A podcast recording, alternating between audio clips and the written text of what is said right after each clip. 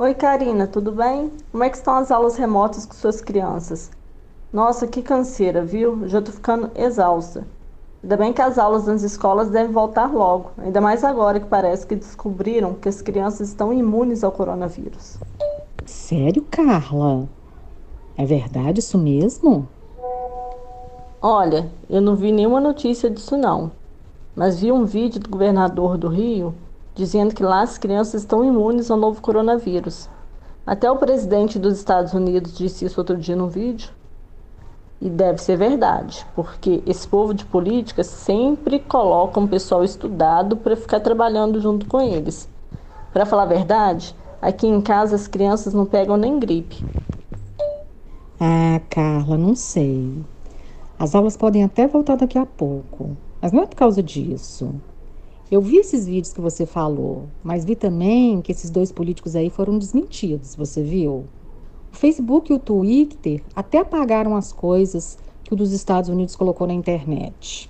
Ainda acho que crianças podem se infectar e podem passar o vírus para outras pessoas. Eu penso que se as aulas voltarem, a gente deve ter todos os cuidados e cautelas. Eu que não vou colocar minhas crianças em risco. Saber dos riscos das crianças e adolescentes serem infectados e ter cuidado e cautela quando as aulas presenciais retornarem é sinal de prudência e inteligência. É claro que a pandemia bagunçou nossa rotina diária e não é diferente quanto aos estudos. De repente, milhões de estudantes de todo o país tiveram que ficar em casa e se adaptar a uma rotina de estudos online. Isso quando estudar em casa, ter internet e as condições básicas para manter uma rotina de estudos é uma opção.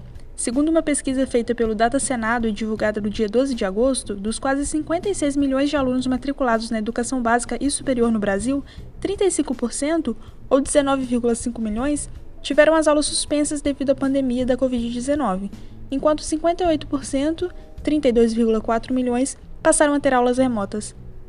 Essa pesquisa ainda aponta que na rede pública de ensino, 26% dos alunos que estão tendo aulas online não possuem acesso à internet. Ou seja, não estão tendo aula online, né? Bom, esse é um dos dados que escancaram as desigualdades educacionais no Brasil. Isso porque, para manter as aulas online, é preciso ter um mínimo de estrutura além do acesso à internet. Existem famílias que dividem um celular entre vários filhos para poder assistir às aulas e em suas casas não há um espaço apropriado para estudo.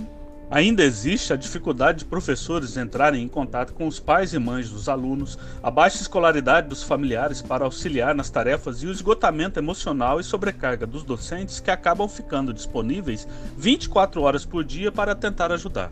E não para por aí. Ainda tem a falta da alimentação que muitos alunos recebem na escola, que muitas vezes é a única que tem o dia todo.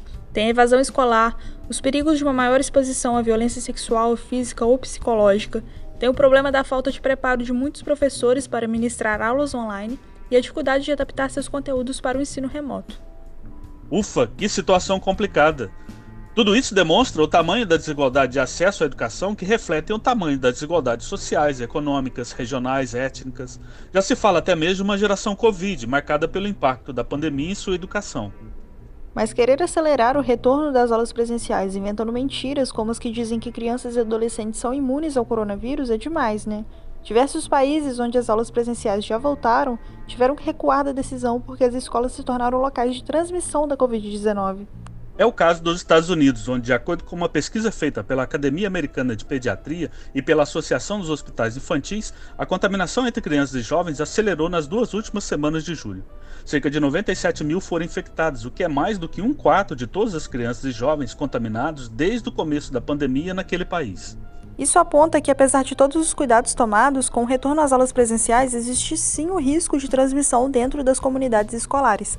Além disso, crianças e jovens acabam sendo vetores de disseminação nas comunidades locais e dentro de suas famílias. É claro que o confinamento e a falta de convivência no ambiente escolar causam muitos danos, como estresse, ansiedade e depressão. Tanto que alguns especialistas alertam para os perigos de uma próxima pandemia de transtornos de saúde mental, principalmente entre crianças e jovens. O novo coronavírus é realmente diferente do que a ciência conhecia até agora. Por isso que somente teremos uma segurança maior quando houver vacina contra a Covid-19. Segurança também para o retorno às aulas presenciais. Esse é o sentimento apontado por uma recente pesquisa feita pelo IBOP, que diz que cerca de 72% dos brasileiros afirmam que as aulas presenciais devem voltar apenas quando houver uma vacina disponível. Nossa, quantas questões por trás do retorno às aulas presenciais. É por isso que esse assunto ainda não se esgotou e precisaremos voltar nele de novo. Por hoje ficamos por aqui, mas o combate às fake news continua. Esse foi um episódio do Infocast, uma produção ligada ao projeto de extensão Infocast Informação Checada contra a Infodemia de Fake News sobre a Covid-19, um projeto do IF Sudeste MG. Eu sou o Rony Santos. E eu sou Larissa de Bem. Se você conhece alguém que pode acreditar nessas fake news sobre o retorno às aulas presenciais, manda esse episódio para essa pessoa. E lembre-se sempre de verificar as notícias que são espalhadas nas redes sociais. Se não tiver certeza que são verdadeiras, não compartilhe. Agradecemos sua atenção e te esperamos no próximo episódio. Para não perder nada, segue a gente lá no Facebook, no Instagram e no Twitter, arroba Projeto Infocast. Se cuidem e até a próxima.